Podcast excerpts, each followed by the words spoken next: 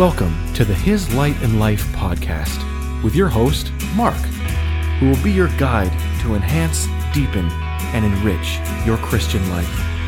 To turn your focus away from just getting by to walking with God in His light and life.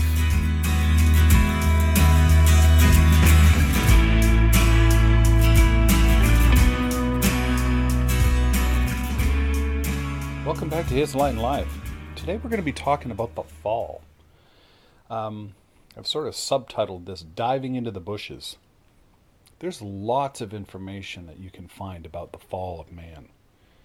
You know, man in the garden and his fall, and thousands of pictures of Adam and Eve in drawings standing beside the tree of the knowledge of good and evil, an apple in the hand.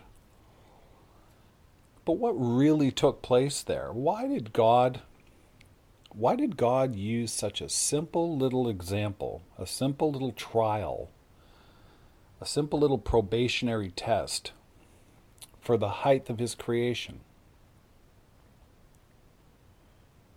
You know, when you think of the tree of the knowledge of good and evil, a common mistake that we make is we think of it in terms of, I mean, don't we do this? We teach our children the difference between good and evil. And it's funny what we never realize that while we're doing that, we're actually fulfilling the curse. We're actually giving the definition to our children about the curse. Because the tree of the knowledge of good and evil, there's a general assumption that kind of roams. And that assumption is this that, you know, man took from the tree of the knowledge of good and evil, and it gave him the ability to make a determination between good and evil. So man sort of has this idea that with this tool, with this inner ability, I can look at something and I can assess, okay, I can say that this is good and this over here is evil. And then I can make a self determination of that. And the idea is, you know, do the good and avoid the evil. Avoid the evil and do the good. And that's what we teach our children as they're growing up. What we don't understand is the good and the evil of the tree of the knowledge of good and evil in man, independence of God, are both evil. Let me explain that. So we know certain things, for example, violent crime or you know, stealing or lying. More specific, you know, physical, material examples of actions. Let's put it this way actions and behaviors that you can see. And we can say to ourselves, okay, that's obviously evil. Anyone who's ever watched one of these crime stories usually the end commentary of when they go down through all the people who've you know given some opinion during that show usually they say i looked in the face of true evil you know this this that's that's you know the, that's the manifestation of evil and the idea being that the people who didn't do that somehow are good and what let me explain something about the good of the tree of knowledge of good and evil while there's obviously actions and behaviors that you can commit murder, for example, stealing, lying. Those are things that we obviously clearly describe as evil. But on the other side, the good, it's pride and self righteousness. You see, you'll very rarely, well, you'll never see an example of somebody who doesn't sort of take to themselves some sense of self righteousness, quote, because they're not committing an act of evil. So when we get into the tree of the knowledge of good and evil and we look at man partaking of that tree, let's begin with the understanding that both the good and the evil are evil. If God had intended for man to have the knowledge of good and evil, he would have given it to him. It says that God created man out of the dust of the ground. He breathed the life of God, he breathed into his nostrils, and man became a living soul. Now, I want you to think of that. That's a living personality, a living entity. Somebody who has life, though not designed to be independent from God, has independence from God. Man became his own self. He had his own sense of self. We see that. Now, doesn't it stand to reason that if God, a righteous and holy God, if he creates man out of the dust of the ground as his crown of his creation, would it not stand to reason that man would be equipped with the knowledge of right and wrong? That he'd be equipped with the knowledge of good and evil? But he wasn't. He didn't have a, he didn't have a sense of good and evil. Adam didn't have a sense of right or wrong. And that's important. So, as we get into this, I want you to think about this that God never intended man to have the knowledge of good and evil. The reason? He doesn't need it. Man did not need the knowledge of good and evil. If he had needed it, God would have given it to him. God specifically said that the tree of the knowledge of good and evil. Let me read that. You're going to find that in Genesis 2 16, 17. And the Lord God took the man and he put him in the Garden of Eden to dress it and keep it. And the Lord commanded the man, saying, Of every tree of the garden thou mayest freely eat. Of the tree of the knowledge of good and evil thou shalt not eat. For in the day that thou eatest thereof, thou shalt surely die. So I want you to start, I want us to look at it right initially, right off the bat, that God said that that tree was his, that that tree belonged to him, and that man did not have the knowledge of good and evil at that time. So when we talk about the fall, we have to understand that what specifically the fall was. So the fall was away from God, but the fall was also an entrance into a life that contained the knowledge of good and evil. When he took that upon himself, he took upon himself something that God had not intended that he have. Okay? All right. So now when we when we move forward from that point, we're going to see that when they fell, the key, some of the key insights you're going to see in there are that immediately you're going to notice that what the knowledge of good and evil would equip man with would be a sense of self-reliance. So when he took the tree, uh, took the fruit from the knowledge of good and evil, or of the tree of the knowledge of good and evil, he took to, to himself a sense of self reliance. He could self determine now.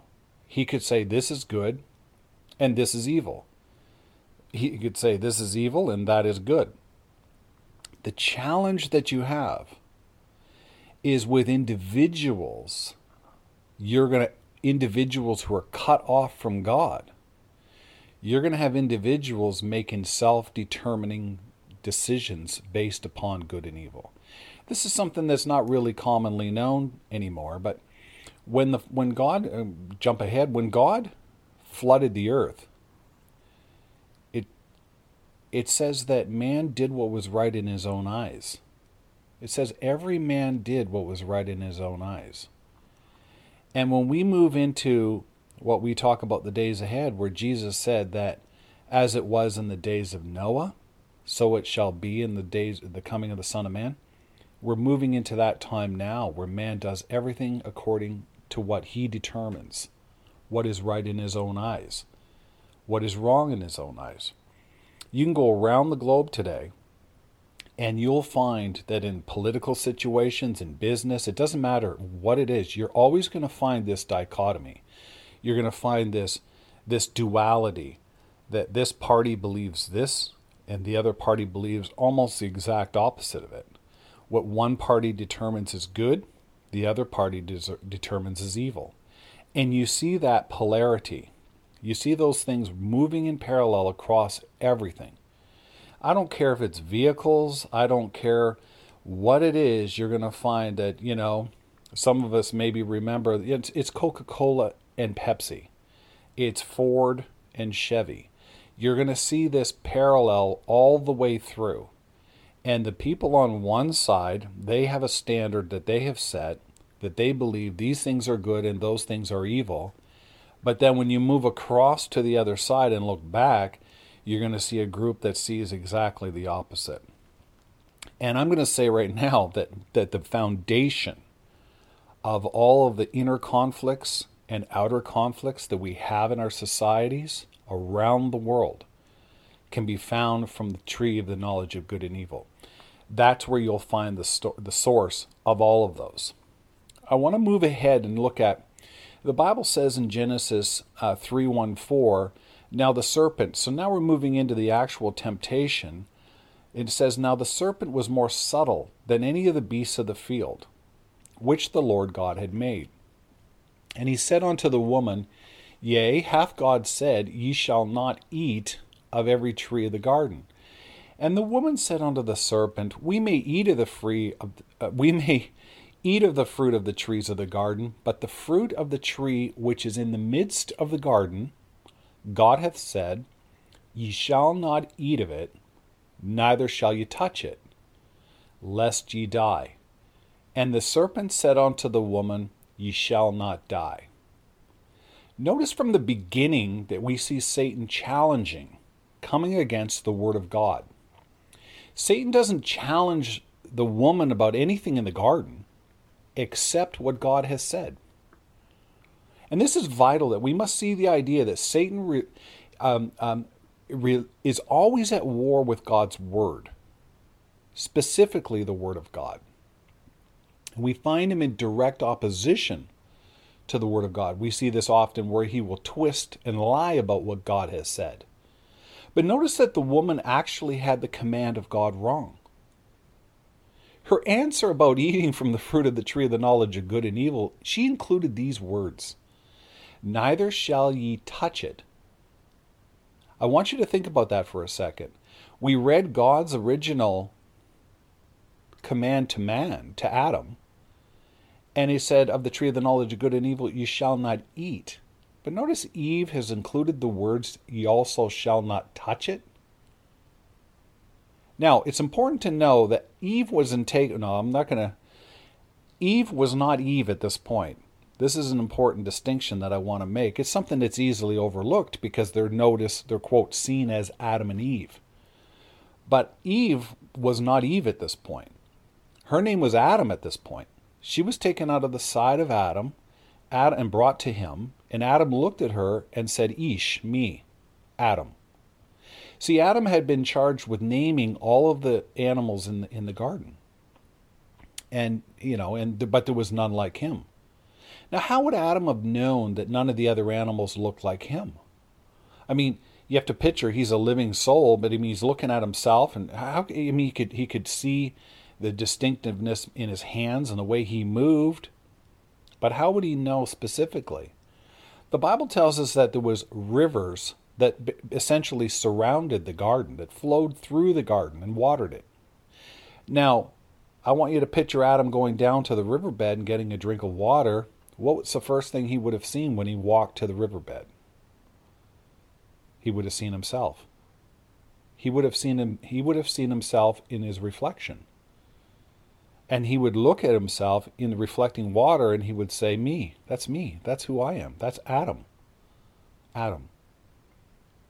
So when God causes a sleep to fall upon him, and she takes, uh, and he takes um, out of his side and forms the woman, he brings her to Adam, and Adam looks at her and says, What? Adam. Ish, me. You're me. So I want you to see it's a simple little distinction, but it's very, very important when we get to the consequences of the fall. Because the consequences in man's character in the fall that have been woven now into his nature are woven into his nature based upon his rebellion. But I want you to see that they're woven into all of mankind because Eve was drawn aside for very specific things when she ate, and Adam was drawn aside for very specific things when he ate, but when he had when they had children, both those both those characteristics of nature were woven into their children. So their children had the their children had the the the the, the sins of both of them combined. And we're going to get into in a future podcast on what that specifically is. But I would just want you to see for for this point that when they fell, it was Adam falling. Male and female Adam. I know can I can almost hear people saying to themselves, "Well, no, well, but where's he?" If you read your Bible, we'll move ahead a little further at some point, and you're going to see. We'll read the verse where it says, "After they fell and they were cast out of the garden, Adam named her Eve, and Adam named the woman Eve." So uh, that's a later that's at a later point. Now I want you to see, however, though, that Eve had included the words, "Thou shalt not," we shall not touch it, shall not touch it, and um, Actually, neither shall ye touch it. Now I want you to see right here in Deuteronomy 12:32, we see these words. This was God warning the Jews about the seriousness of altering his word. And we can find that later in the end of the Bible where Jesus warned about he who adds to or takes away from this prophecy.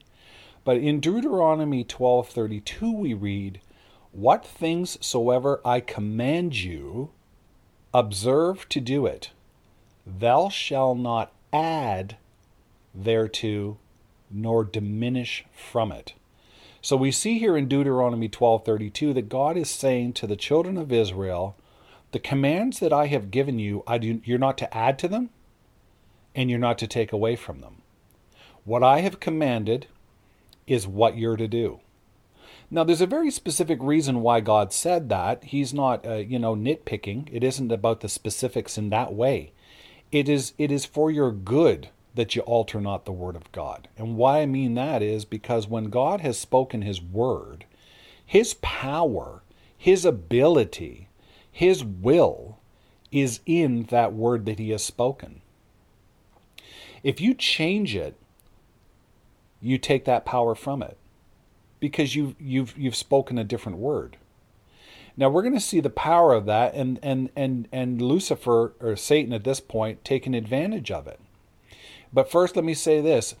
Adam had relayed so I want you to see this. God gave the command to Adam.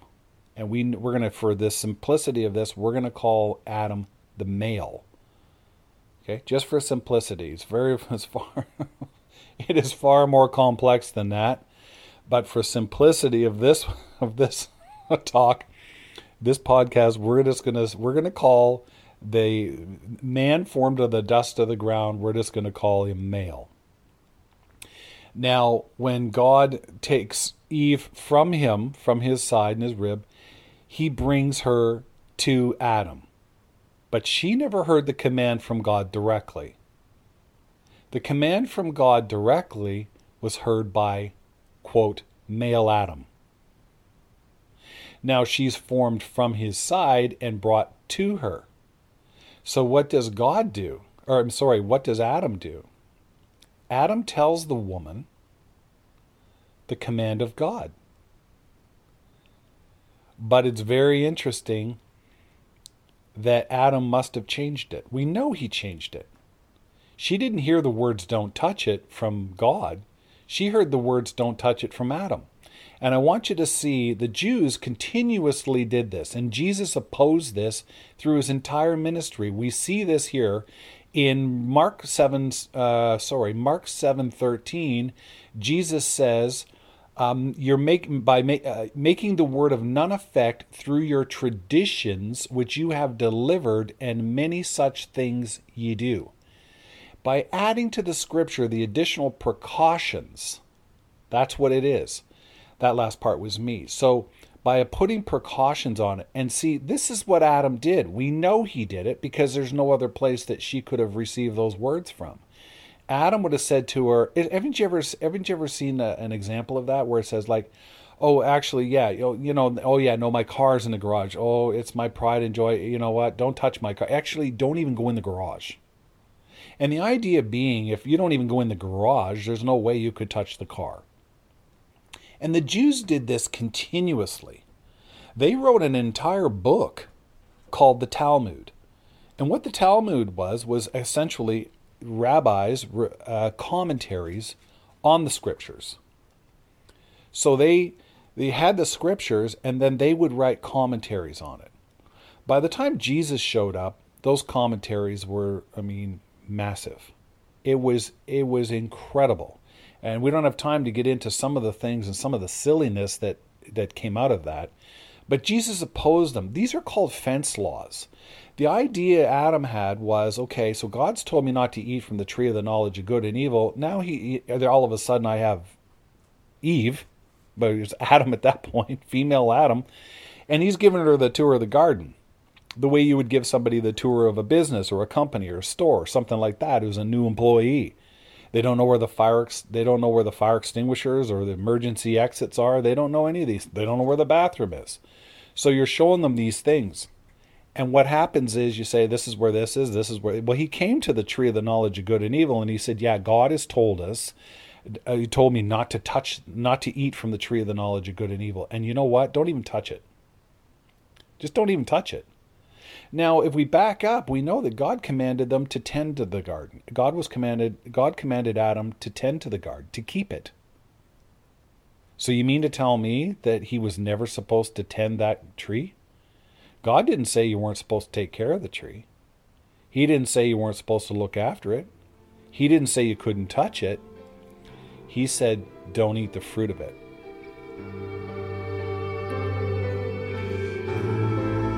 Thank you for listening to His Light and Life. Do you have questions or want to speak with Mark? Please reach out using the email in the description. We'll see you next time on His Light and Life.